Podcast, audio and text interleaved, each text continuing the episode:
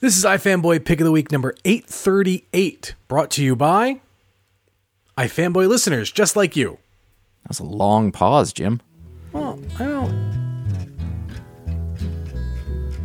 Tired of waiting and I'm uh, falling down. I'm a mean monkey and I'm coming down. I'll be waiting, waiting, baby, for you.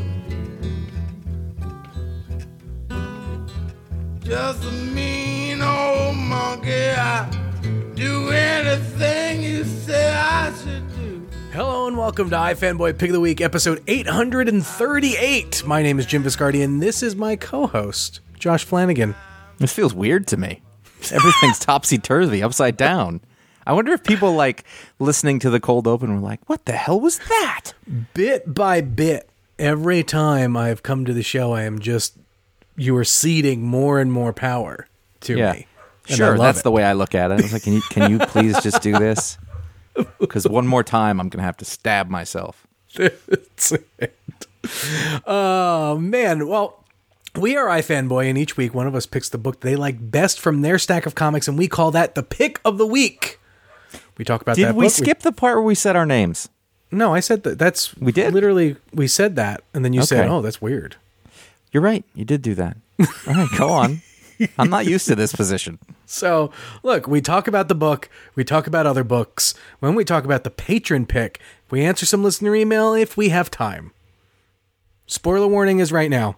Turn back, pause, come back, exercise some caution. This week, Josh had the pick. That was a pretty good one. I'm going to just put that in Oh. there right before I let you, uh, you, you mention your pick. Well, that's good. I'm, I'm glad I'm not. It's, I'm not just gonna hear snoozing over on the other side while we talk about Rogues Book Three uh, from Joshua Williamson and Leomacs with uh, colors by uh, Jason Wordie. I've never seen that name. Isn't it weird? Nope. When you see the colorist name on something like high end, and you're like, "Well, wh- who the hell's that?" Letters by Hassan Otsmane-Elhaou. I I this book for me came from out of nowhere. I didn't expect it. I didn't necessarily expect to like it. It, it I think it was maybe the patron pick the first issue. And Uh, uh, I was I was on the show with the first issue. Yeah. And was it the I patron think pick? it may have been the it may have been the pick. Yeah, it's possible. It's it's it's really good. It's Yeah. it's surprisingly good it, it all because of the fact that a it was so unexpected. It uh it doesn't read like Joshua Williamson, or at least No. what I think of as Joshua Williamson. But it's a, it's a very different kind of thing. Um, you know, Leomacs is perfect, and I like. I mean, really, it has to do a lot with like I just didn't expect it, and now when it comes out, I go, oh, because it's off the beaten path of all of the other things that come from DC and whatever. And I've never spent a lot of time in Gorilla City, which is fascinating and fun. Uh, and this kind of book, the way that they're doing it is when you are on. I hate saying street level, but like you're in Gorilla City and you're like, oh, this is kind of what it's like there, and this is this is interesting and uh, you know the the rogues being in the kind of weird position they are, and the the, the machinations and backstabbing, and there's plans that they have to use to get through the bank. There's basically it's a big heist book, but there's all this other stuff at stake, and there's all you know. I, I think one of the things that's really cool is that I know the rogues kind of.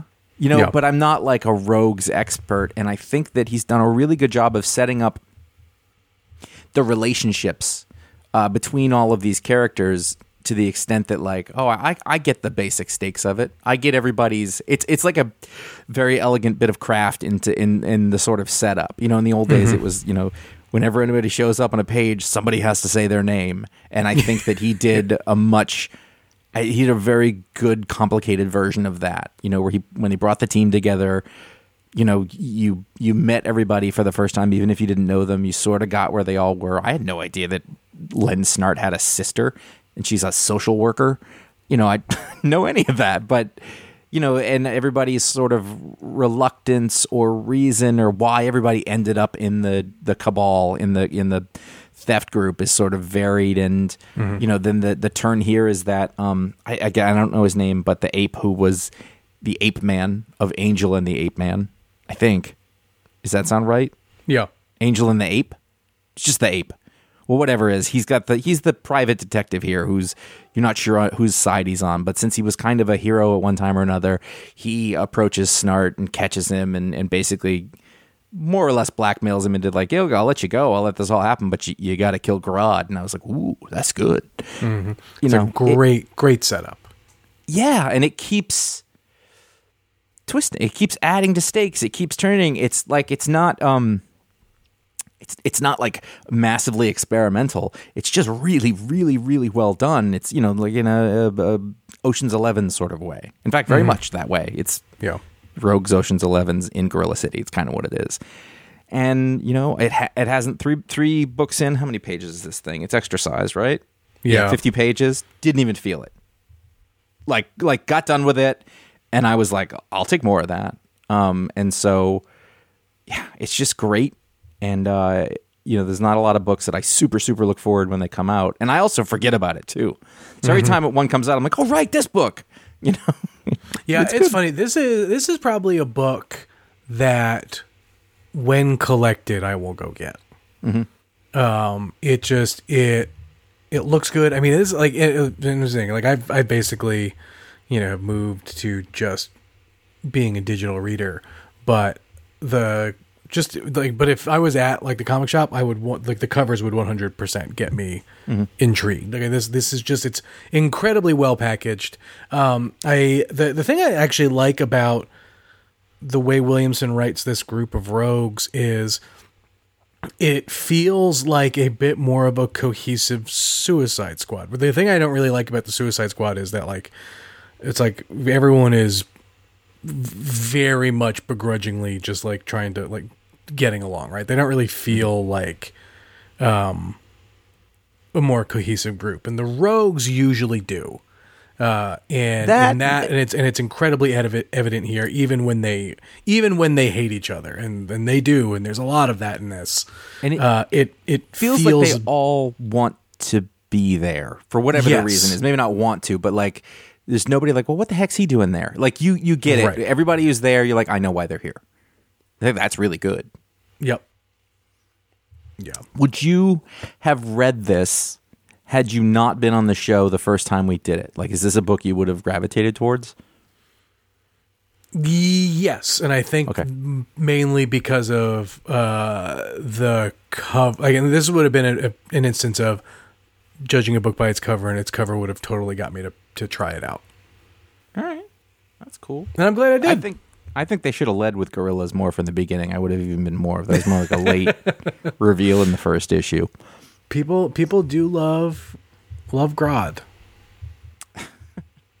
I yeah, I mean like every single element of the thing I find I, I find uh you know interesting in that like so the the the world that Snart comes from, the first page is sort of whoever the the police or the sheriffs or all the you know science police whoever they are are in Len Snart's little weird trailer on the shore. By the way, that looks like expensive lakefront property, and I don't think that I don't think that like it's right under the bridge. It's um you know and and like that world they live in and who they're looking for, and then we cut to you know the classic uh, detective office you know with the with the shades casting those horizontal lines everywhere you know, and, and every time you're sort of getting to know Snart, you keep having a getting to know Snart. Um, you, you know, you sort of have an idea of who he is, and you think, oh, maybe he's softening a little bit. But this is sort of the issue where you're like, oh, he's a bastard. Don't forget that he's a bastard. You know, and and that uh, that just all worked for me. I, I don't know the characters well enough that that it's it's still a little surprising, but also still makes sense. That's a lot of gold Right. just it's a perfect sort of it's a perfect little comic book reading experience. It's it's like oh this is this is what you should be doing with Black Label. right. Like, and this- like this it's, makes sense. It's just enough. It's it's just down to earth enough while also being zany, like just zany enough. Yeah, to That mix is really good. Yeah, to just like like you, this is the only kind of storytelling experience that you get in comics, and that's what makes this so good. yeah, yeah. It's kind of it's a little bit of everything, and Yep. nothing. I, I don't have no I have no complaints. Like I Yeah. literally, you know, I, I I wanted to read more. and that that to me is you know time's precious. But when I get to the done, and I'm I'm like. Man, when's that next one coming out? Like, and I just found myself like, I don't know how many issues this is. I don't know if it says on the cover, but it's on three, and I thought, I hope four is not the last one. Like, that would make me upset. I would like to see five, maybe not six. Hard to say. But uh, yeah, look at the coloring. That's great. I don't, Yeah. you know, this Jason Wordie guy, he he figured out how to do it. so that's fine. Good for him. He's definitely got a. Uh, he looks like other people, but not. I don't know, like a like a Matthew Wilson kind of thing. Maybe not quite as bright as that. Anyway, uh, I dug it, and that's your pick of the week, and I'm glad you liked it too. And I feel like I don't have anything else to say about it. No, I mean sometimes that's it. It's, it's a good book. You it. should be reading it. Fantastic Four, number 690, I believe, or, or 45 is what it would say on the cover, but that's not Yeah. that's not how we're playing it here. I think this is Dan Is Slott's is that a last thing? issue. Is that you got you guys all you guys are just sticking Yeah. to that legacy numbering? Yep, we're gonna we're going. With, we will we will not we will not go both ways. We're going to use the legacy numbering whenever possible. Um, but in this instance, because it is, I'm I'm sure, I'm almost positive this is Dan Slott's last issue. He sort of Se- wrapped I think everything it's up. second to last, right? Oh well, good. I mean, I think there's like a farewell one. Okay, after yeah. this. But but so this kind of wrapped up the story that he's been telling for 45 issues other than the fact that Johnny Storm is still aflame and angry about it. Um I don't know if Farid Karami is on art. It's like the end of your thing, here's a guy, you know. But he did fine. We were good. Um uh, you know, this is my this is my you know when I I fell for Dan Slott very late you know, compared to everybody else. But, you Mm-hmm. know, through the entire course of this series, I've been like, wow, I, I didn't know I liked this guy so much. And I know you have been a fan for a long time. I have. Mm-hmm. Um, you know, all through the Spider Man stuff. That that was your jam. Um, you know, but I thought it was a I thought it was a good ending. I mean, it did what it's supposed to. Everybody got saved in the end who was supposed to. Uh, you know, Uatu fixes all the stuff. and becomes the sole watcher. Yeah. That's He it. There's no all. other watchers. It's just Uatu now. you know, it is the best example of what I think Fantastic Four can and should be in the modern era. Yeah. It was just I mean, you actually said it you said it a little bit in the in the Rogues book is that it's just the amount right amount of down to earth or you know, like in this case I would say dramatic and silly. Yep.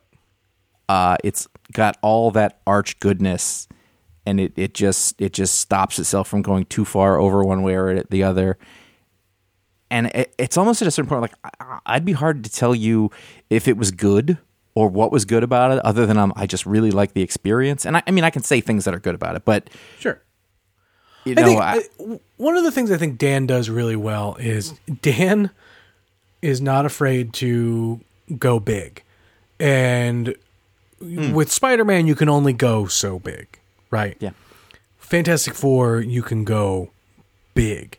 And like the fact that this issue, wrapping up Reckoning War, pretty much neatly puts away the fact that there was a giant Asgardian destroyer slash Galactus combo thing roaming around. That's fine. That's fine and well.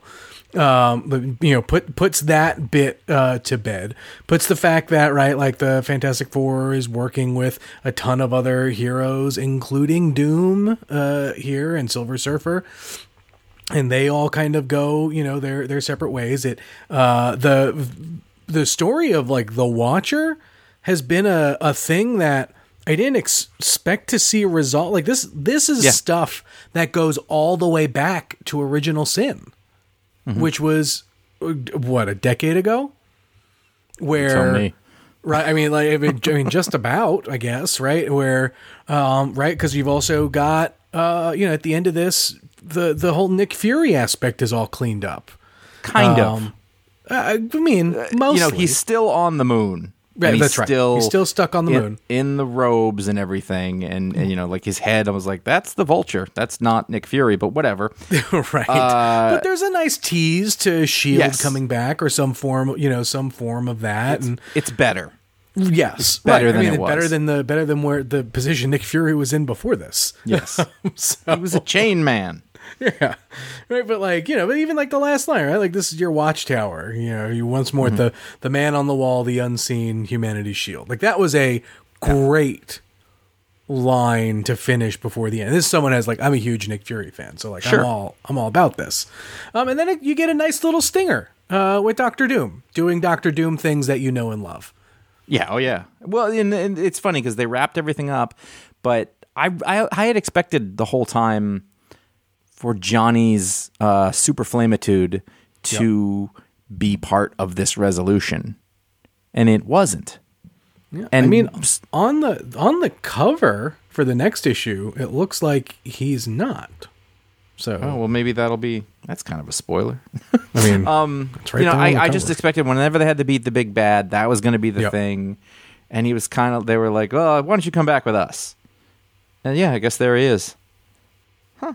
Um, yeah. I mean, because I was thinking like like this. I mean, this this series had had everything. It had a cosmic everything. control rod. It had Nihilus. It had the uh, the nullifier. It like It did. It did something that should never ever work.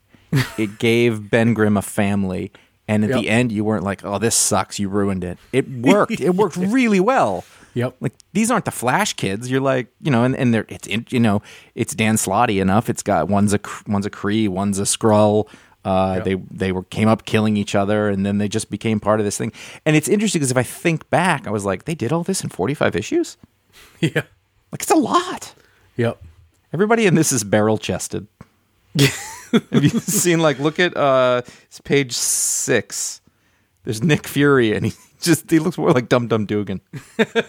just but it's not the same on the other on the other panels on the page. There's a lot of barrel chestedness on here.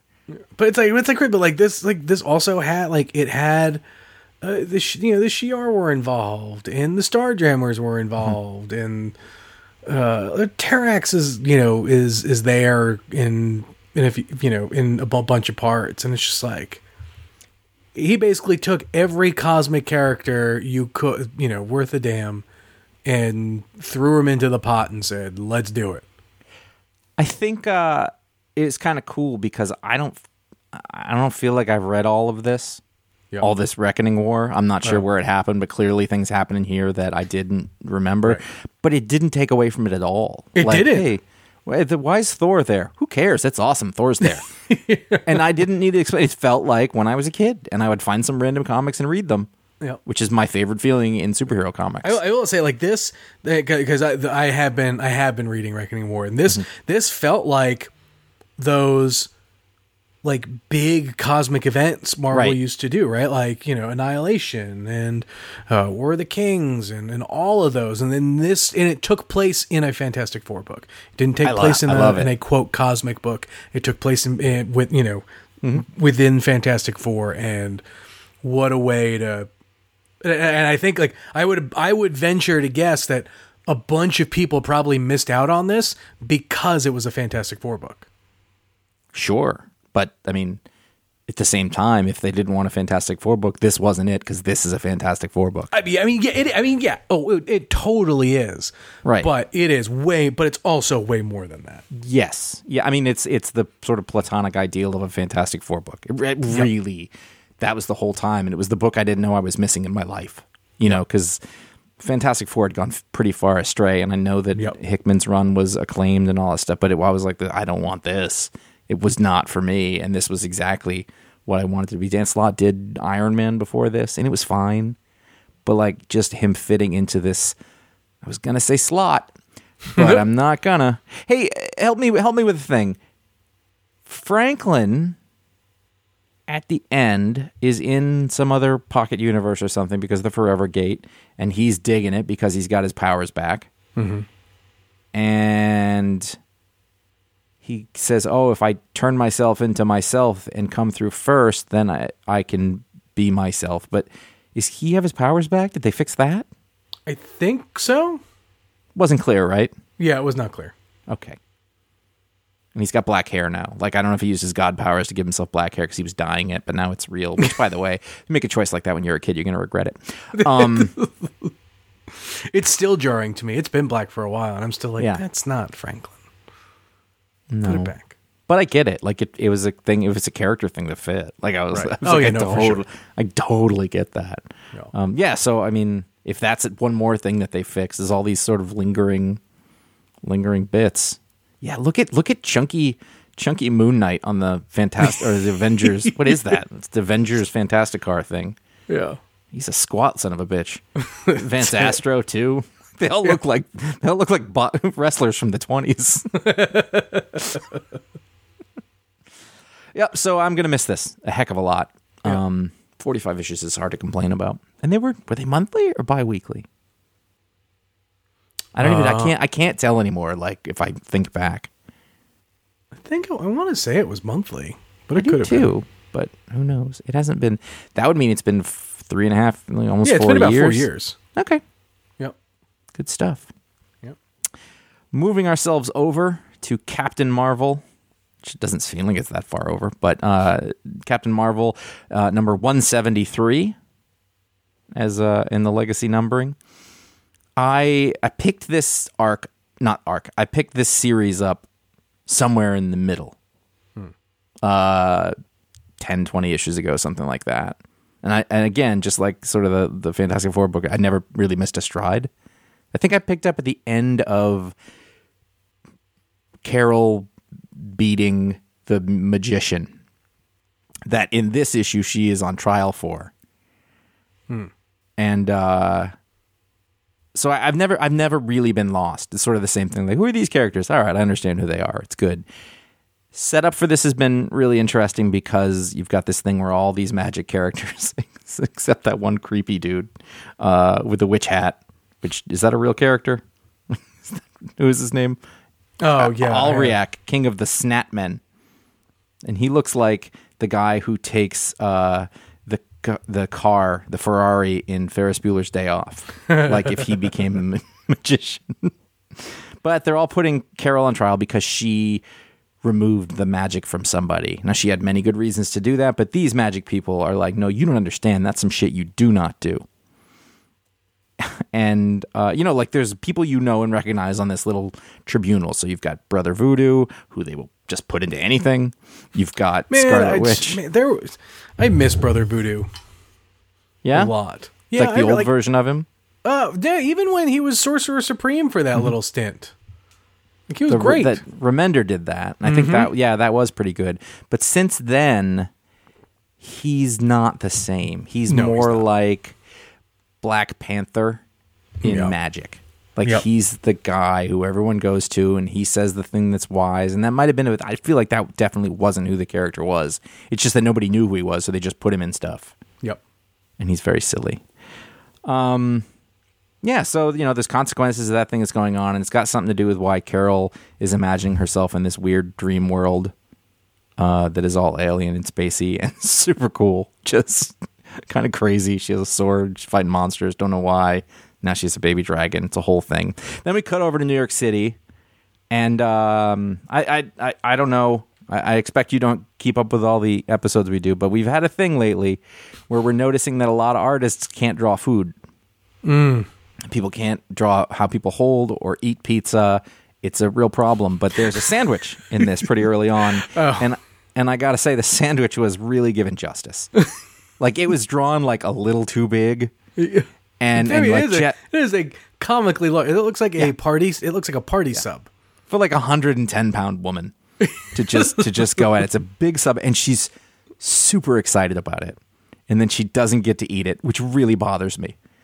Um, so basically, you know, you, you've got uh, what's her name, Binary, uh, walking around, and she's there's some mystery going on. She is she was birthed of Carol's powers, I believe, in one of the issues after there was the.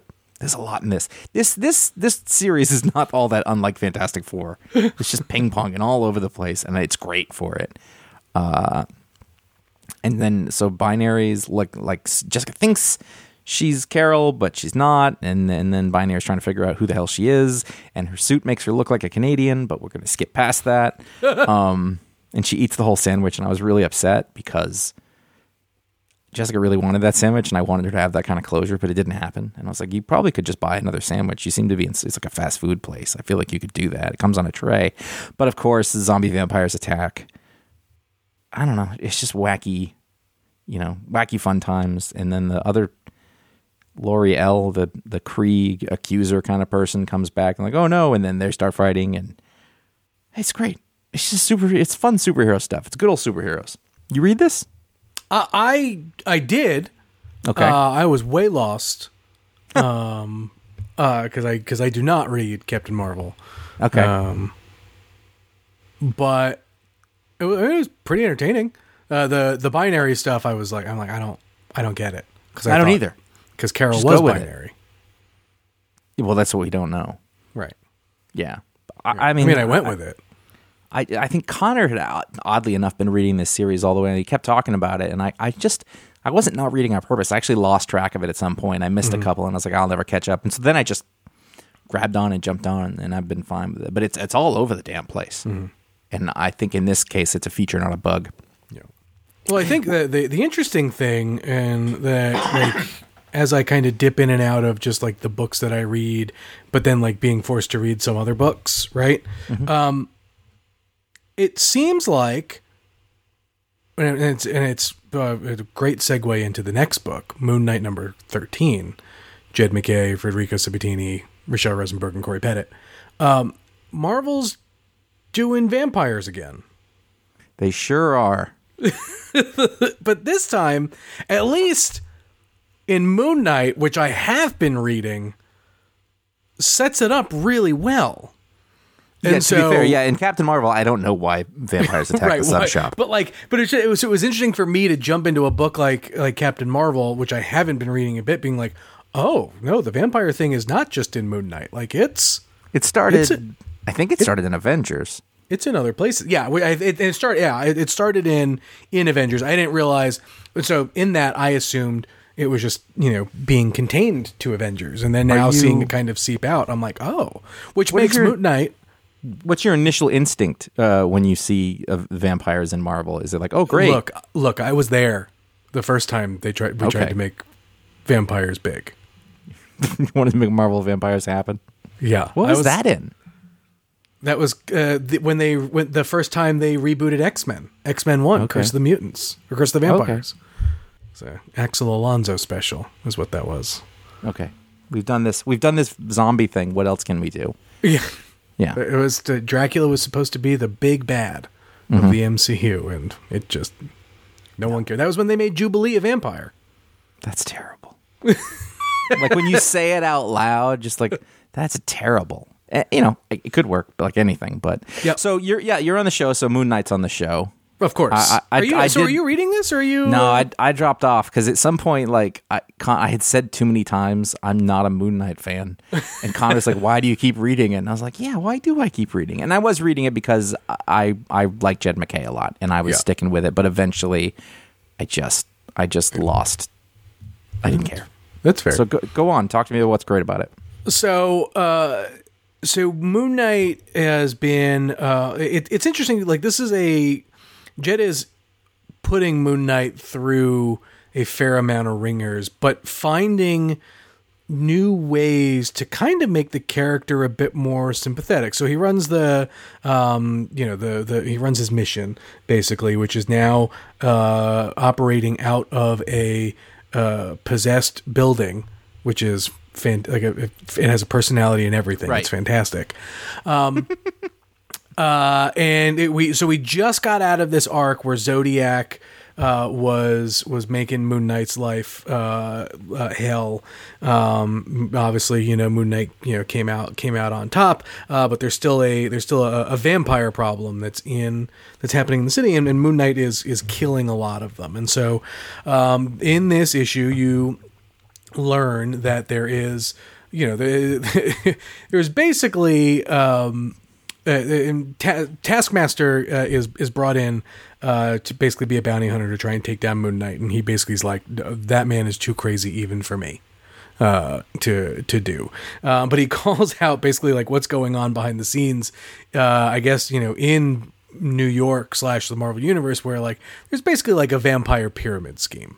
Um, and uh, the, the issue just like the issue opens up with some some very cool, fun Moon Knight isms, right? Like there are uh, about five vampires that he has staked to the uh, the roof um, of a building in, of a skyscraper, and says, "Look, the sun's rising."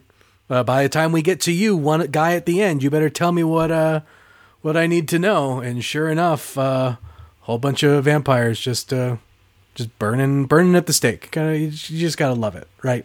Um, so it's this character, this, this character called the Tutor, uh, who is basically you know top dog of this vampire pyramid scheme, and uh, Moon Knight's uh, you know get you know causing real real pain for him and there's throughout the issue uh you basically get via taskmaster who is uh very much telling this guy like nope uh, like moon knight is too crazy for me to go after. Um kind of resetting like who who and what kind of force of nature moon knight is. Like compare he compares him to uh he compares moon knight to a hollow point um where he, like he just just goes through enemies and comes out you know uh in you know comes out worse for it in a way. But like is un you know is unstoppable. Uh and so it's just it's it, it's a nice kind of resetting but also setting up the kind of next couple issues uh, uh, of this book. Um, but like the the art is fantastic here. Uh, moon knight is is one of one of the few books that marvel does uh, where where like we're, we're going to talk about punisher in a little bit where like the violence in punisher f- almost feels too real and at times it's just like oh. Uh, moon knight has it's weird to say but like fun violence uh, right? Where like yes people are getting cut and there's blood splatter and there's all kinds of like just you know there's a lot going on there but you almost kind of don't take it seriously right because it's just like oh that's vampires and uh, there's a lot of slicing and dicing here um, uh, and basically, like what at, the end of it, it looks like Jed MacKay is introducing two new antagonists, which he's kind of been. He's been introducing a lot of new characters. Yeah. Um. Uh. In in this book, and so he's adding two more. Uh. To who the who I don't know anything about, but they look they look like Fortnite characters, basically. Um. In uh. In, a sense that, uh. You know, to to be you know new antagonists for Moon Knight and like I don't know who they are, I don't care, but I'm still just uh, I'm you know, I'm excited for it. And then like the the the other big thing that this ends on is um it it's really been the book has really just been following Marc uh through via Mr. Knight, right?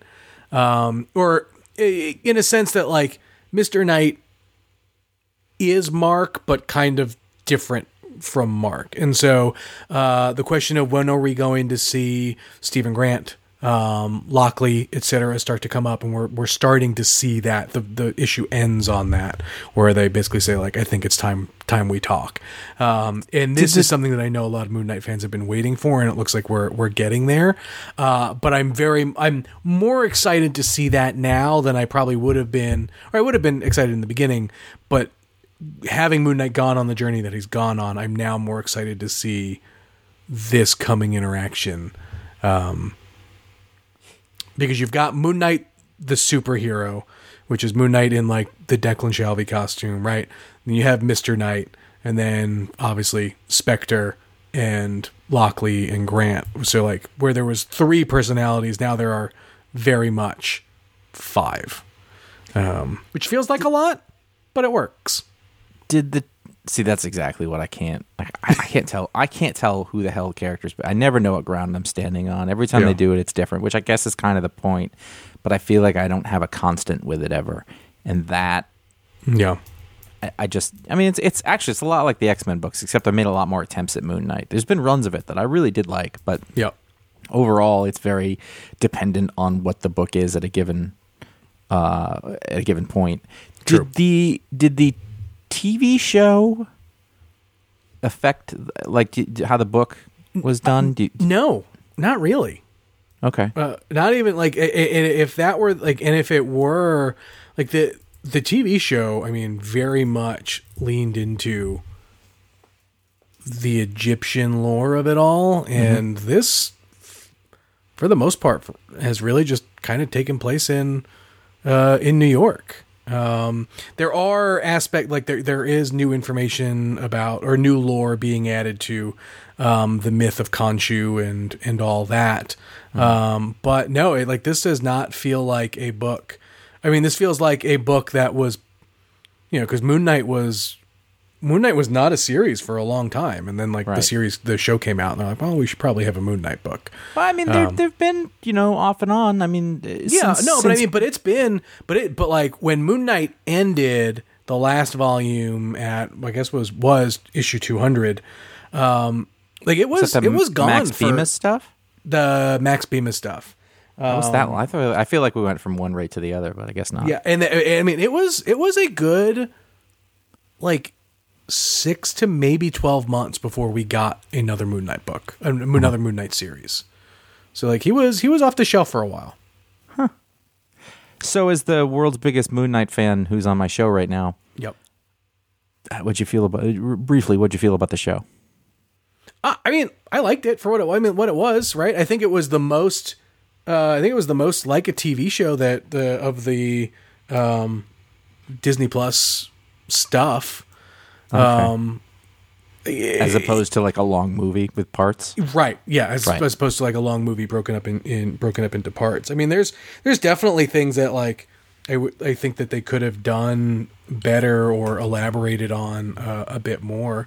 But for what it was, right? Like like I I know a lot of people are like upset about the the change to you know Steven Grant and um, you know the the personalities in, in in a sense. But like I thought the not getting even a hint of Jake Lockley until the very, very end, like, or like getting the reveal of the Jake Lockley thing at the very end, um, was great because it was the thing that that like Moon Knight fans basically were like, well, when the hell is he showing up? Like asking week after week, and there and they had been dropping hints and teases and stuff like that, and so that was a fun mystery to kind of um, resolve. But like, I mean, look, it was way more the Jeff Lemire run than I think anyone uh, anticipated which was a great run. And it, when I and I thought like you know adapted pretty well.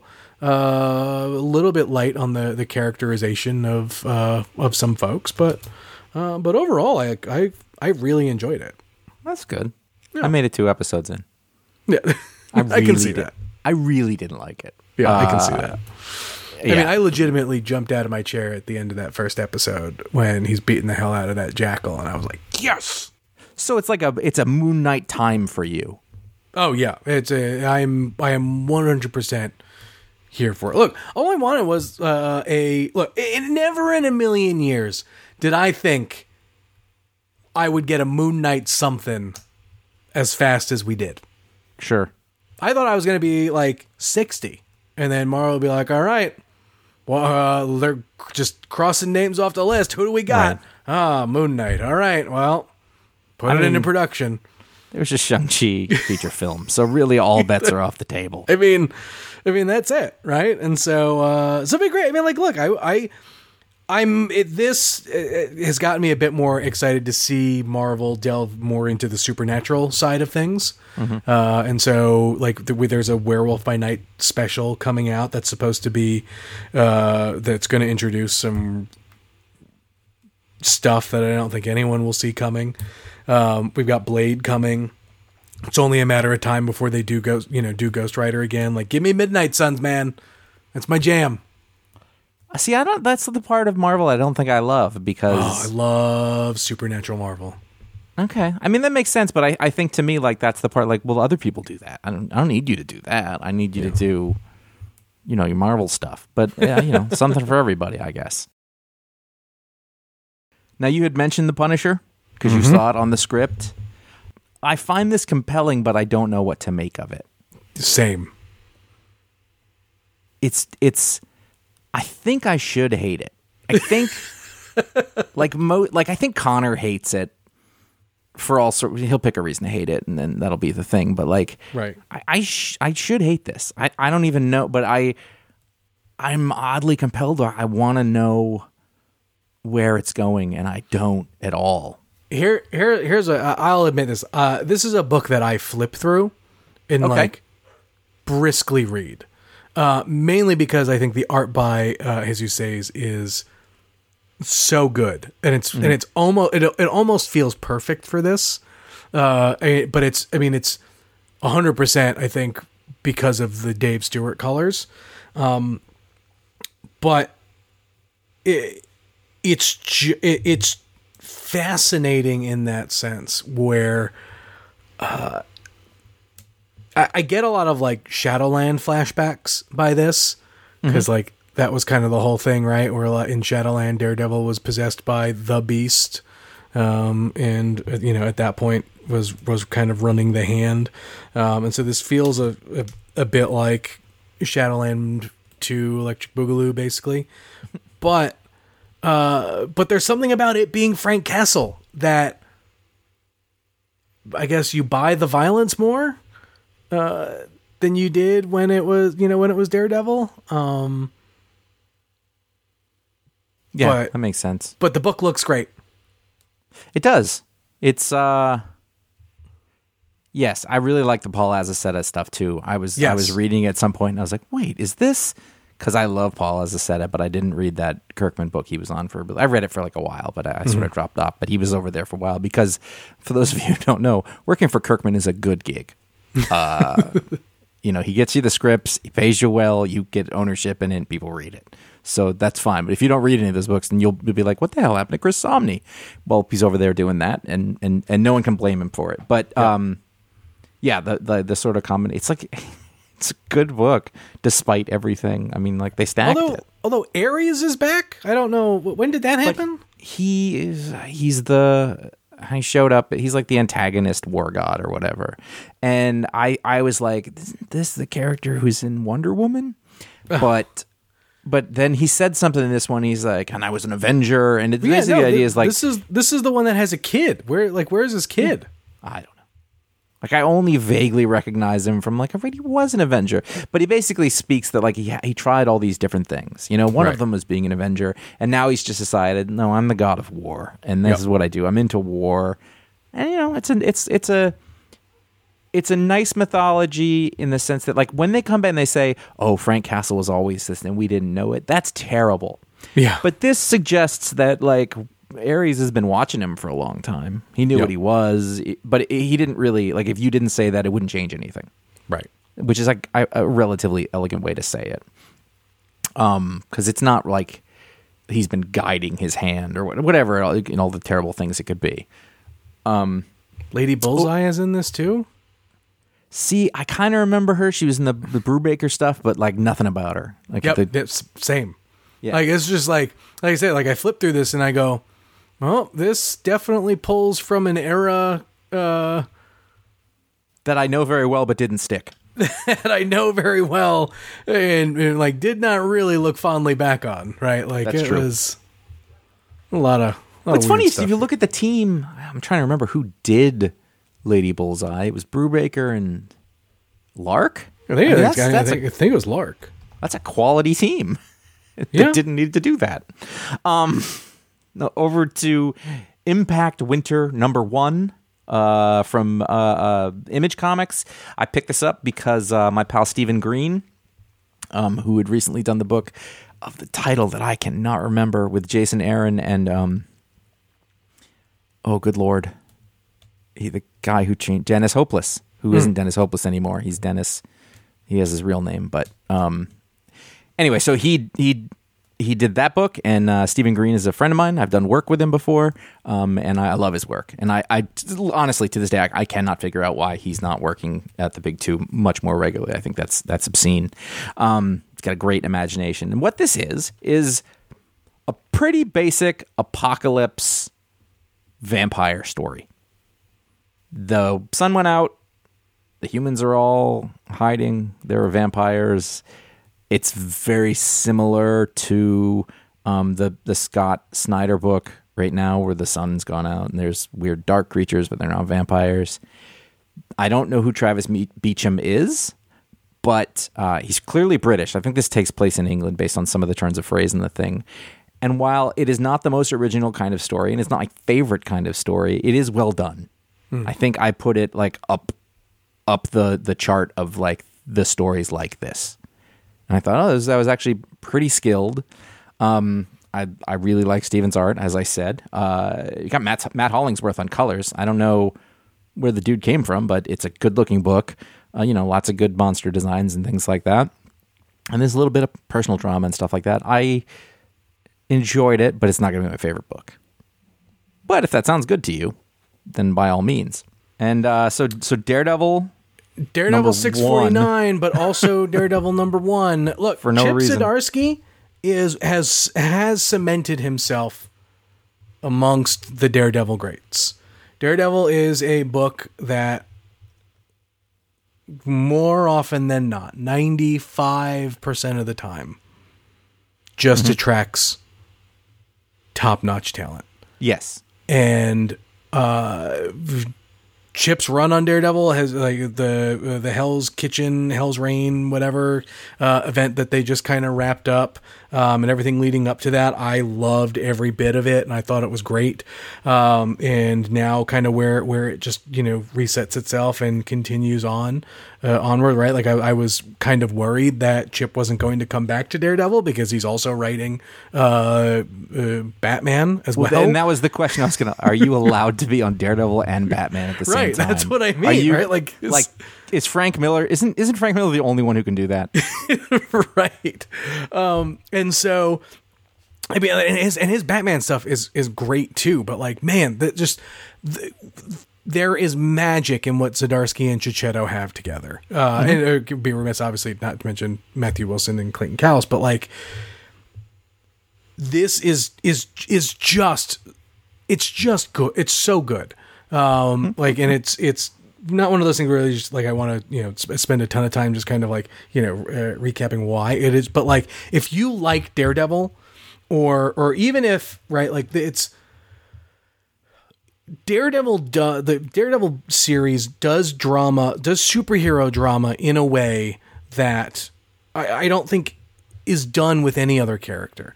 And I don't know if that's because like there's it well, like I'm a, a a weird, you know, lapsed Catholic in in a way that like whenever they they touch on that stuff with this character, like I feel it a bit more. Um, but like it, it, I just I just love it, and it's it it's a great place to start, right? Like pick this up if you dig it and you haven't read Daredevil or it's been a while since you read Daredevil. This gives you everything you need to know, and then I, I guarantee you it'll make you want to go back and read the rest of his run um, that that he's done prior to this, uh, Which I think but- will read really well, oh like in 100%. chunks. I think Yep. I think it's it's a big story, and it, it read well in issues to be sure. But um, I think all is one piece, uh, it, it'll be really nice. And, And then it's this issue, it, this issue gives you a team up with Spider Man, and who doesn't love a Daredevil Spider Man team up? And a really weird. I don't mean that in a bad way, but like dynamic between them, where uh, they broke the magic that people can't remember who who Matt Murdock is. And so Spider Man, like, it came back to him and everything. But then Spider Man's like, I can't tell you who I am either because there's weird magic on him. Why you can't remember? You know, you don't know who he is because I have no idea what's going on in Spider Man right now. Not that it isn't compelling, but I'm very lost, which I think is what's supposed to be happening. But that's a different book. Um, I liked it. I liked this Daredevil issue. I didn't. I didn't love it. I am, however, continually overawed. Uh, You know, Checchetto and and uh, Checchetto, by the way, uh, can't draw bikes, or he can't um, he can't trace bikes, or whatever it is. But from one panel to the next, they were two different bikes. And I and I went back and forth a couple times. I was like, wait a minute, that's not the same bike. And you know, I'm a cyclist. I know bikes. I know what they are. but those were those a both bikes were wrong. They wouldn't have been used there, and they were different bikes. Um, so fine, whatever. He he makes it up in all the other things he does. Um, I, I just I just love that I can't pin Zadarsky down. I, I- I couldn't. Yeah. I mean, there's that. I I love when Checchetto. Like, I love how Checchetto. Sorry, I love when Daredevil's like baton things connected by the string, whatever whatever that's called. Uh, I like that Checchetto. I love when it's drawn like crazy string. Like Quesada, uh, you know, Oh yeah, did it Quesada, that I can way. see that. Yep. Um, and so like I I love I love that, and there's a there's a lot of that here. Um, but like there's the there's the moment, you know, kind of through this where you know, obviously Matt is talking to you, um, and it's this like grizzled bearded. Uh, and and then the way that Checchetto kind of handles the shadows, and and then there's you've got the red glowing eyes, and then at the end of the the issue where he he comes out of the shadow, and you know basically is like you know, uh, so yes, I'm scared uh, because normally I fear nothing except God, and then obviously the lapsed Catholic in me was like, oh, I feel that, but I but really also, like that. They, I mean, I think it's interesting that they never abandoned that part. I think a lot of characters who had had like an affiliation with a religion or whatever, Yep. they kind of leave it behind, but they never leave it behind with him because it's such a big part of the character, and I think that it's- that is yeah. absolutely the right choice. Yep. Um, because it sort of gives him it, it, it roots everything in in a uh motivation basically. Yep. Uh, real real good.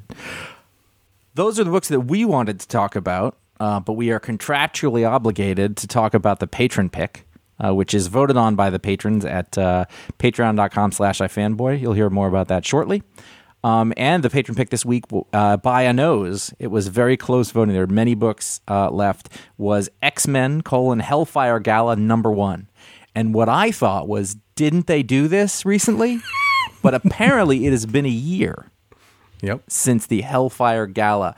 So my question to you is: Were you were you up to date with this? Were you No. familiar with the last gala? I I knew what the last gala was. Uh, that's basically kind of when I stopped.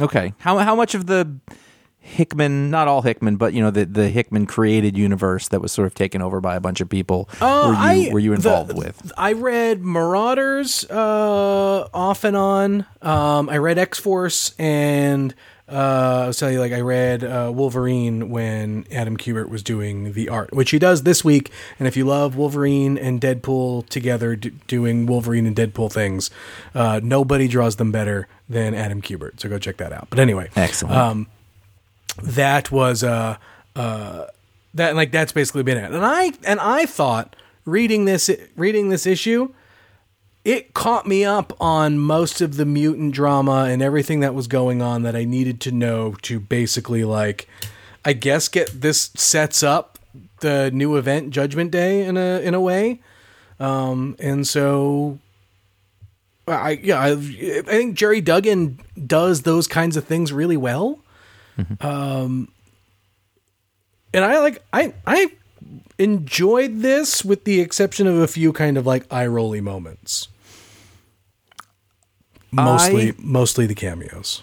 I agree with you in the sense that compared with a lot of other X-Men stuff that I have been forced to read by the patrons over the past couple years, when I read this I was not completely lost because I'd read bits of things here and there and like very vague strokes. Yeah. And I don't actually know who most of the characters are. I recognize their names.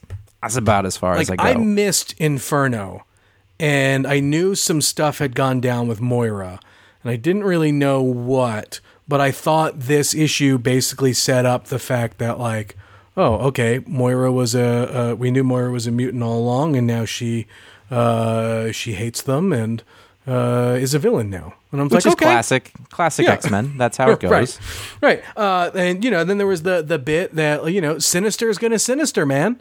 And uh, you know that that dude's on the council, and everyone's like, "Oh, great, Sinister's gonna work with us." And it's like, "Nope, nope." Even when you think maybe he's turned a leaf, Sinister's gonna Sinister, and I like that. And that you know, very Sinister's much one of those characters I don't understand or know anything about. Like I missed it completely, and that's fine. Um, it's really hard for me to judge a book like this. I know that it was very long. Yeah, Uh, it was it was sixty six pages or something like that. So I think if you were into it, you were probably super happy.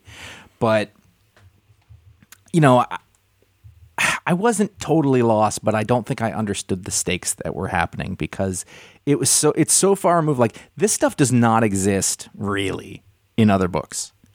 yeah, I mean, it's pretty self contained. So you know, knowing what's going on with Iron Man or whoever else is in this is not going to help you. right. And I was kind of hoping it Well, would. I think the I think the, the the big thing was is that like I guess the world found out that the X Men have been regenerate like regenerating mutants, mm-hmm. and like that's a big deal. Uh, like that's like you know, and so like I think that then it raises the weird questions about like the eth, eth the the ethical nature of like the medicine and stuff that Krakoa is providing the real world and um and so like that's why the humans are you know like the Avengers and stuff are all intrigued or interested yeah. Um and uh and so like so like like like that part like that part i i all got right like i i understood why the Yes. avengers were there uh when they weren't there last time um i you know i got the the moira you know plot that was going i got the sinister plot that that was going and then it you know then the book gave us a new x-men team that was the only part i was like wait why do we need a new x-men team I at least I was like, I guess this was the point of this. That was a lot of run up to that. And again, Right. I don't really know. right What like i know they held the vote and that's how firestar got in Right, and I I, I like Fire. So I get one of the. I, I think I've had a, a problem. Uh, besides my general lostness, is that when the gala, the main thing started, it wasn't terribly clear that that's what I don't know. The set looked just like it did in the other stuff, and Right. some of the people were in their sort of regular costumes, and some people were dressed up. And fucking John Hamm was there for some reason I don't understand. that was like what? Why I don't is know John if that's Hamm a there? joke. I saw a picture that uh, Gerry Duggan put up of him and John Hamm at Golden Apple, and I was like, "That's weird." And then I was reading the book, and it's like, "Oh, John Hamm is in this," but there's no reason for that Right. that I can tell. And maybe it like refers to Captain something that already America's happened. gala costume is just all. Like, it's just The, co- awful. the costumes are awful. I mean, like, I guess that's what I'm getting at is that when we switch to the gala part, I just feel like the costumes were weird. It looked like a it, like like it was like a book that takes place in an alternate future kind of thing, rather than like I don't know. It was a way for them like it, it, it's a design choice that they made to go in a certain direction, and they did, and everything sort of fit in that. But like S- Scott Summers is like a samurai. Do you have and- any and- idea who the characters were at the end? Uh, you mean like the new team? No, no, no. Like who Moira was talking to at the very. I'm flipping very there. It's taken a very long time. It's a lot of pages. Dude, one of the dudes throws a knife. No, no no idea. So that that was a reveal. Walk in, dark shadowy room in the in the foreground. She's got blood all over her hands, and yeah, there's two people who both have sort of weird, similar haircuts. Yeah. The one guy throws a knife. I don't know. This just there's no. It's I I don't like the aesthetic of it. That's Yeah. been the thing with these for a really long time. It's not the same thing as it's bad, but I just I don't know. I want it to be a thing that it isn't, or I don't even want it to be. I Right. I just want it to be something I can grab onto. But can nobody draw Scott Summers like in clothes and have him not look like an idiot? I, there's something about that. I don't know. I'll tell you what though. The only thing I did like about this, I actually like the visor he's got going on here, and I would be okay if that was the visor he kept. It's got a little Bluetooth uh, speaker in either side too, which is nice. Like it's like RoboCop meets like it's like RoboCop in the Jim Lee design kind of way. I dig it. All right, I can kind of see that. I still don't like it. it. You know what it looks like? It looks like a Frank Miller drawing to me. It does look like a Frank Miller drawing. It absolutely looks like '80s Frank Miller. Yep. You know, I th- I, th- I think there's probably somebody in Dark Knight Returns who looks like that. Yeah, the mutants. Oddly Yeah. enough, Yep. That's exactly it. um, it's it's difficult to rate this. So let's give it a. Ugh. Tony's stupid outfit really bothered me too. like everything about it. He's got like a transparent coat and like a big dumb uh, turquoise belt with a matching wrist thing. And The Spider-Man costume's weird glasses. too because like the black and red has uh, we've solidified that that is Miles's look, and so if I it's not going to be I, Miles, I really like- didn't like the costume designs in this, like at all. Like at no point did I go, "Oh, that's cool." Forge looks like Freddie Mercury. But like Wolverine just shows up in a a suit. a tux with a bolo tie, which that's that's on brand. I'm cool with that. And and uh, Emma Frost, she's on brand. That works too. Well, yeah, Emma Frost. I mean, uh, that's Emma Frost. But then is like always dressed like Firestar is in her regular costume. Yeah. Yeah. I don't know. I don't know. I don't know. So uh, ratings. We got to give it a rating. What rating do you give this? Was it was it out of? Five. I'll give it like a three and a half. I enjoyed it, and I felt like I said, like I felt like it caught me up with everything. Like if I were to start picking up the mainline X Men books or whatever after this, I would feel well informed enough to uh, to not be mad. So most of the things I don't like about it are subjective aesthetic choices that are uh, i- to me Because and you hate it so long. Uh, yes, I do. I, I I do also. That, that, that is part of it. Like I hate the galas. Like I, I hate it. It's just pointless. It excites somebody, but it doesn't excite me. So to mix that with, with this other thing I don't really like makes it difficult. I I suspect that if you like this kind of thing, you're going to like this a lot. That's what I suspect. Uh, you know, if you've been down with what's been going on with X Men, if you liked the last Hellfire Gala, I think this is your jam. So I'm going 2.75 Oh, which is which is leaning largely on that and admitting my own ignorance and taste to a certain point because that's not fair to be like it's terrible. It's not terrible because I didn't like it. It's just something I didn't like. yeah. Um, but anybody who listens to the show and votes for an X Men book knows exactly what's going to happen when that happens. Unless you're all waiting for the day that I'm like, you know what, I'm wrong. This is great, but that hasn't happened in some time. So that is the patron pick, and that happens because folks uh, went to patreon.com slash ifanboy uh, to directly support the show. Uh, they vote on the patron pick every week. They uh, there's other things that have been unlocked by it. We're going to rejigger those things uh, at some point soon. Uh, but you know there are talk explodes and book explodes and media explodes and um, all the video shows were re-uploaded. More on that near the end. Um, but we're switching those goals around. We'll see what happens with that. You can go to ifanboy.threadless.com where there are 12 designs on t-shirts and other stuff that you want to put those on. I love seeing pictures of people in our shirts. And some dude, and I'm sorry, I don't remember the name, sent me a picture of his two like teenage sons or, or you know, like, you know, older kid sons uh, wearing two of our shirts and that they really like them. And I was like, oh, those look like normal clothes, not just geek stuff, you know. And and I'm I'm really proud of those designs, and, and they're great. I wear mine uh, as long as I don't have to explain it to somebody too much. Uh, I, I, I choose it carefully based on that. Uh, you can go to ifanboy.com slash support. Uh, there's a PayPal link that's sort of for direct, direct. It's the old school way. Hey, you know what? You deserve a little bit of money in because inflation. I think you should give more than you used to. Um, ifanboy.com slash Amazon. Seriously, I need you to give more. Uh, ifanboy.com slash Amazon is a place where you will find the links to buy the books on Booksplode. You will find all the music, uh, and each uh, pick of the week issue is linked to Amazon on there. And if you use that link, you can. There's an affiliate account. You can purchase things on Amazon. They will ting them to your house. It will cost you nothing extra, but we will get a little piece of that, which is pretty sweet. And we have partnered with bookshop.org uh, to help local bookstores, and you will find links where we can fit those on the site. Um, that that is a way that um, you know you can give local bookstores your business big system that sort of lets uh, let you buy from them directly, which is a good thing because the bookstores are are an infinite good. That brings us to the other thing that happens when you are a patron is that at the $5 or higher level, you get a patron power. And I am first, Yep. Which is a problem because that just snuck up on me. so Uh, I can go. I've got one ready. you've got one ready? I've got Okay. one ready. Go ahead. We'll switch it up. All right. Uh, so this is for Jimmy Heating. Has the power, uh, no matter what. He he does not have to spend extra money buying shelled pistachios because his superpower is he can buy a bag of regular pistachios and they will become shelled. So my immediate question is: Is this limited only to pistachios, It Does not work with sunflower seeds. or walnuts, peanuts? Yep, no, just pistachios. It's very specific. Oh well, You like pistachios, is what I'm learning.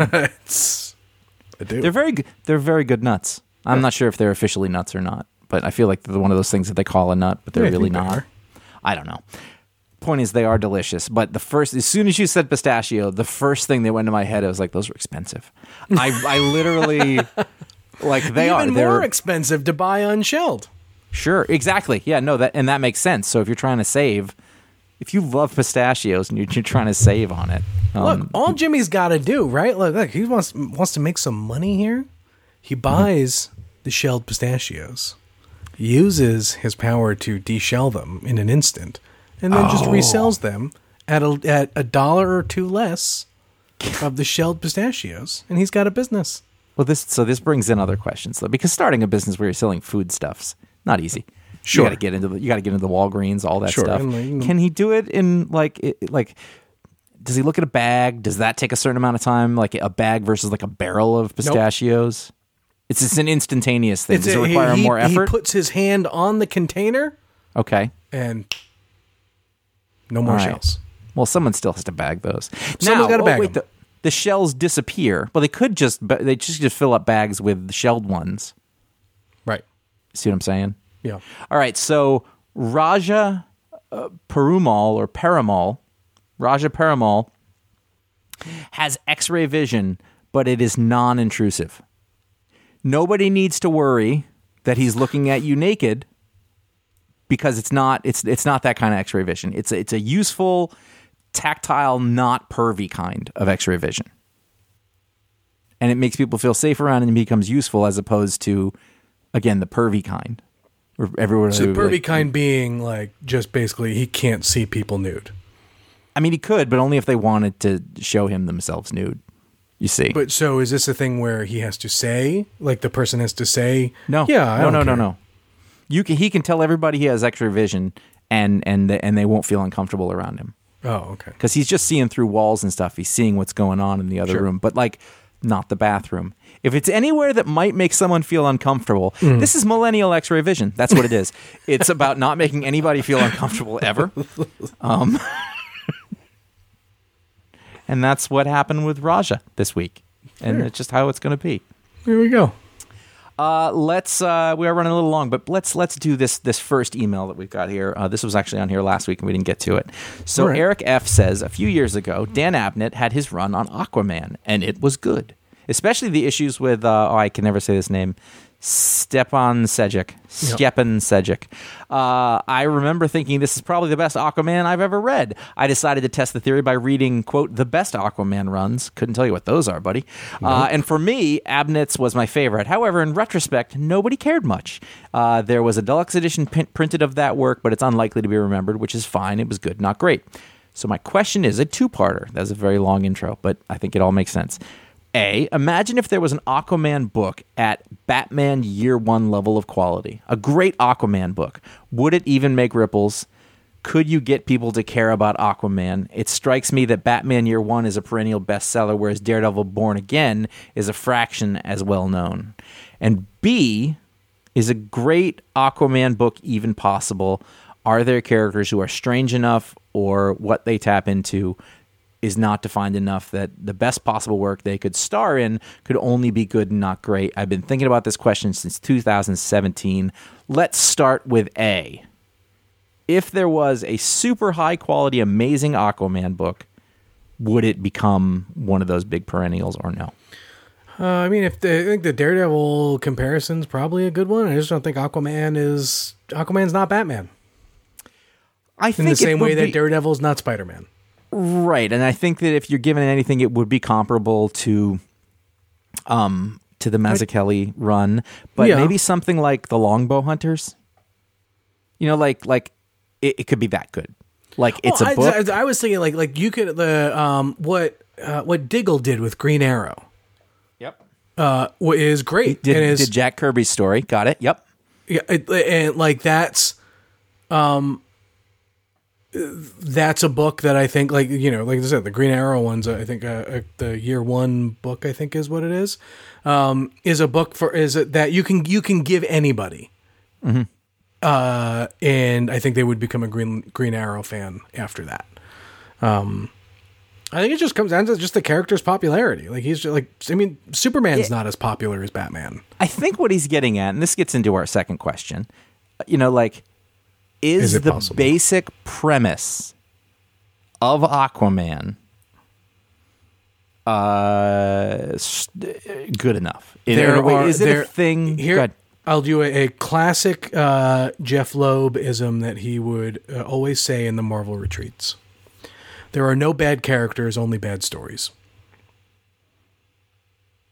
And, and I think it's possible. I, but I you don't, don't think though that there's an element of of of appeal of a certain kind of character though? Meaning, you know, there's a reason that Superman and Batman are kind of a base level thing. They're not they're not fish, which is kind of weird. Mm-hmm. But I don't know. Like my I don't want Aquaman to be good. And I don't mean that I don't mean that like I don't want it to be successful or there to be good runs, but when I look at Aquaman, I don't ever think I think think this guy he needs he just needs a good story. I would really love to read a great Aquaman. I don't think that. I just think that's eh, Aquaman. Sometimes you get some Aquaman, sometimes you don't. I'll tell you what though, like Ste- I mean, Stefan Sajic is like I- I will almost always look at anything that he does, and I think paired with a good writer, I think like in this sense, right? You know, Dan Abnett. Um, I I didn't. I, remember checking it out. I don't remember sti sticking with it, but I th- and I think that's more because uh, kind of what you were getting at, right? Like the core of what Aquaman is and like what he does is just not something that's interesting to me. But I think also too, I felt like that story when it happened was just kind of following the status quo, where you have someone like year one, you have something like year one or whatever. Like those were stories that were started that were meant to break a bit from the mold to to you know to make a statement and so How- How about this though? Maybe Aquaman is just not cool. i know And I don't mean like he's not cool. I just mean like there's certain like like Batman is cool. Like when you look at him, you're instantly like that's cool. And I don't think Aquaman is ever going to have know. I that mean, cachet. I, I think I think part of it also too may be because uh, DC Comics seems to get a little gun shy when it comes to aligning their comics Aquaman to movie Aquaman. I think Jason Momoa's Aquaman is infinitely more interesting than uh, the Aquaman we get in the books. Well, I mean that, that really does bring about the fact that like it was a very successful film. Yeah, So, I mean, theoretically, right there, that Aquaman was more popular than probably any Daredevil comic ever. yeah. Just, just because. That Aquaman has more swagger.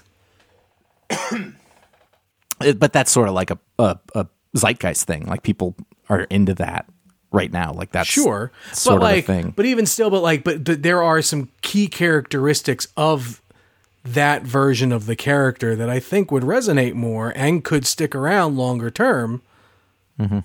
if they made the you know if they if they decided to make the switch The problem is though is that the Aquaman movie was so fucking boring. I couldn't get out of there soon enough. I was so not into it, and it went on for hours. But I don't know. I think Aquaman is probably one of those movies that like some people just love, and they don't know why anyone else doesn't, and then everybody else hates it, and there's no real rhyme or reason to that. right I think. I think that's how that goes. I'm and I'm sure there Conor would have been better to have here for this, by the way. But he loves Aquaman, so it's like, uh, you know, he's not a, he's not a good source for that. Um, I think I do think though that, that and we'll wrap it up and we'll move on from this. I think that because he's not a great basis of a character, like there's history and everything, and all that stuff's kind of interesting. But I think that if you you made one that was I think a really great Aquaman run would be really fun because you do not expect it. Yeah. Like, wouldn't you love to be able to go, oh man, this Aquaman book is amazing? In a mm-hmm. way, that would be better than an amazing Batman book because I've seen amazing Batman books. You know, but if there was like it's it's like it's like uh, that first run of uh, Flintstones that Mark Russell did. We were like, oh my god, this Flintstone books is amazing. but it would but like but that flintstone book was so visually jarring yes, like that's what got people in. like i need to see what a flintstone book that looks like this is all about Yeah, and and you know you couldn't put Steve Pugh and Mark Russell on look- Aquaman and get that thing, but something, somebody. marvel made people care about hawkeye yeah, but Right? I Like mean, nobody cared about Hawkeye until Not true. Fraction and Aja came around. I did. I mean, yeah, you did, no. but No, you're right, but nobody could also g- get him right. You know, Ben. Right. It's times changed. Whatever. Um, no, I think you're right. You're right about that.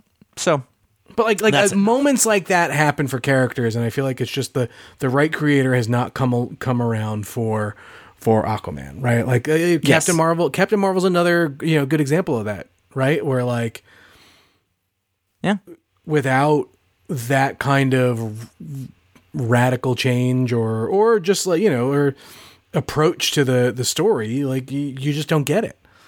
Um, it's time for somebody to make their their big Aquaman pitch. Yeah. and do it. That that Andy Diggle Jock run, which you, you brought up though, Yep. I think that one had a chance. I go back. I- I, go back to that. I go back to that every once in a while, and I still I love it just like the first time I read it. And I, was have being zero flippant. affinity to Green Arrow or any of that. I just I think that And- is just those are two creatives working at Yes. their best. Uh, you know, on a killer story. and I and I was sort of being flippant about Jack Kirby, but I, I only say that because I was shocked to learn that like that whole origin with the island and everything is Jack Kirby's story. I was like, that's Yep. amazing. I, I had no idea about that, and it just made me really excited. So you know, if somebody's going to go ahead and pick that stuff up, that's great because that's the that's the uh, the legacy stuff that we all know and love. There are okay, so if you want to write to us, uh, you can write to contact.ifanboy.com. Uh, you can also, if you want to write into our Media Explode show, which we do m- mail much less often, but here we are, uh, you can uh, put Media Explode in the subject line and we will put it in the separate little folder for that when we do those shows. There are other shows. There's the Media Explode that we just talked about, the Summer Mailbag Show, which we just did, uh, just came out this last week and is there for your perusal. Um, there is a special edition of Thor: Love and Thunder coming later this week, uh, probably sooner. Conor and I are just about to record it, and then it will be up soon. I think it'll be after this show, maybe before. It might exist already. I don't know. Conor does the schedule, um, and he's not here. And then finally, uh, I have a Talksplode um, with uh, Rainbow Rowell uh, that will be out uh, a little later this month. Uh, spoke with her for a good while. Uh, I found her to be absolutely delightful, and uh, boy, was she there for her, her Runaways run. That was not a throwaway gig. She was down with it, as was Kris Anka, and uh, I think it really. Uh, and, and listening to her talk about it, it's one of those things where you love hearing creators just be super passionate uh, about the thing that they did. Um, so that is coming up. Um, that'll be good. You can find all of our shows at ifanboy.com, as well as many, many years of great comic book writing and podcasts and all that stuff. Uh, it's all up there. Uh, you can find out what the pick of the week is before the show comes out. Follow at ifanboy on Twitter and at ifanboycomics on Instagram. Uh, individually, we are CS Kilpatrick and J.A. Flanagan on Instagram. Jim, what are your where, where's your social media presence? Jim Viscardi everywhere. Wow, that's pretty good. You were on it early, obviously. Yep. That's I, I. It's the only reason I went to Jim. It was the. It was why I because I could just grab the social handles. No, that's that's not the reason. Oh, but I was like, were you James before this all went down? wow.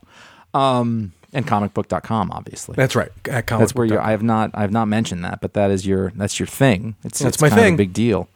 Um, so that's rad. Uh, you can subscribe to our YouTube page at youtube.com slash ifanboy to keep up to date with the old video show re-uploads. But wait, you do not keep up to date with them because this week we put the summer of 2008 wrap up which I mean, that's that's something you want to check out, to see what you missed 14 years ago in the summer. and the top 5 X-Men related bases. So they're not just X-Men bases, but they're X-Men related, X-Men adjacent bases. And those, my friends, are the last two minis to be uploaded. The entire thing is there now. Is that back from when you guys were were sitting on that couch? Those are yeah, but the minis were the daily shows, the weekday ones. We didn't tend to do those together. So it was our the time period when the minis were going and we were doing the weekly shows and the site was full of content. That was when we had uh, a benefactor who said hey just go do your thing. Whose couch was that? uh, it was either Conor's couch or my couch. Green walls is my house. Ah, other color walls is his house. Okay. so there. I remember those His- days. his sounded better because it was more covered with um, rugs and stuff like that and mine was very echoey because it was a hardwood floor those are production things that no one remembers but i do you want to do this you want to do this next bit Uh, yeah, sure. Uh, if you dig the show, write us a review. Leave a star rating on Apple Podcasts or wherever you get your podcasts. Better yet, You're you're probably very familiar with the algorithm, the all-seeing, all-knowing algorithm. correct. Very Yeah, so important. it's very it's very important you do those things. You leave the star ratings, you write the reviews, that stuff that you must feed the algorithm. here and here's the thing right? Here's the thing about the telling your friends part right? I know there are a bunch of you out there who are either in like you're in a facebook group or you're in you've got some some group chats going on. Uh, all you got to do is just take the link drop it in there and say hey this is a show I listen to on a weekly basis. I thank you because we share common interests because of the Facebook group that we're in that is comics. We are all comics fans or something. Uh, that, that's that's the best way to bring new people to the show. Go do I feel that. like I feel like I have this like feeling like everybody who was going to listen to the show did, and everybody who was going to know about it either did or didn't listen to it. So you just said like a group of comic book people, and I was I was uh, um, full of myself enough that I thought, oh, they all know about it already. but then bad enough about myself that I was like, but they decided not to listen. They've already made up their mind. That's that's where I went with that. right? Or you know, like go to your go to your comic shop, see if they know about the show. If they don't, they should, and tell Right. them about it. Unless they're like, well, why is this guy on here talking about X Men when he clearly doesn't like X Men? and you know what? I'm gonna tell you right now, that is a valid, Valid. valid, complaint. Except it wasn't my choice. It's not. I would say the same thing to Han Solo if I had just betrayed him to Darth Vader. It's not my fault. It's not my fault. Hmm. And that is a program at its completion. So thank you for listening. Thank you for joining us, Jim. You can you can be found at comicbook.com, podcasts, right. things like that. Is there anything you'd like to plug before you possibly disappear entirely at San Diego Comic Con next Uh, no. I mean, look, we got we got Comic Con coming up. Uh, I got I got a, a decent decent guest list. Folks coming by. We're gonna be uh, doing a studios, a lot of interviews. Uh, I'm gonna g- interview for the first time Bill Sienkiewicz. Really? Yeah, I've I have I have, I know him. Uh, we have talked before, but I have never had the opportunity to interview him.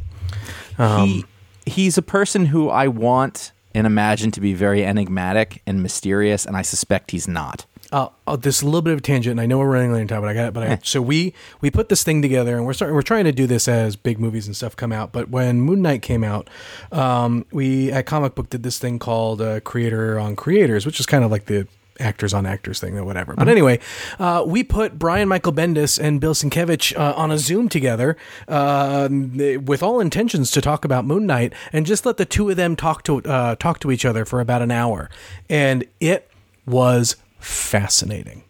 Uh, it was incredible. Um, you should you should go like if you like those two guys and just talking about comics, uh, by all means go go find go go check that out. But anyway, I'm excited. Have you done said- others? Are there other ones too? uh, we we I tried to put one together for for Thor that would have been Jason Aaron and Walt Simonson, but we just couldn't make it happen. Um, but we're we're we're planning on on making trying to make some more of those. That's very cool, and and you're you're one of the places that's got the power to do that. So That's uh, right. Pay attention to that. That sounds super cool. Yep. So, but anyway, like I said, just we'll we'll have a lot, of a ton of Comic Con stuff uh, coming out. So, if you need to know what's happening in the the world of uh, what Comic Con has become, uh, check out comicbook.com. Yeah, there might be some comic books there if you look hard enough. Yeah. All right, thanks very much. That's your show. Uh, I'm, I don't. I usually go last, but that isn't going to work this time. So I'm Josh. I'm Jim. Thank you to everyone for listening. Johnny's daddy. I give it help.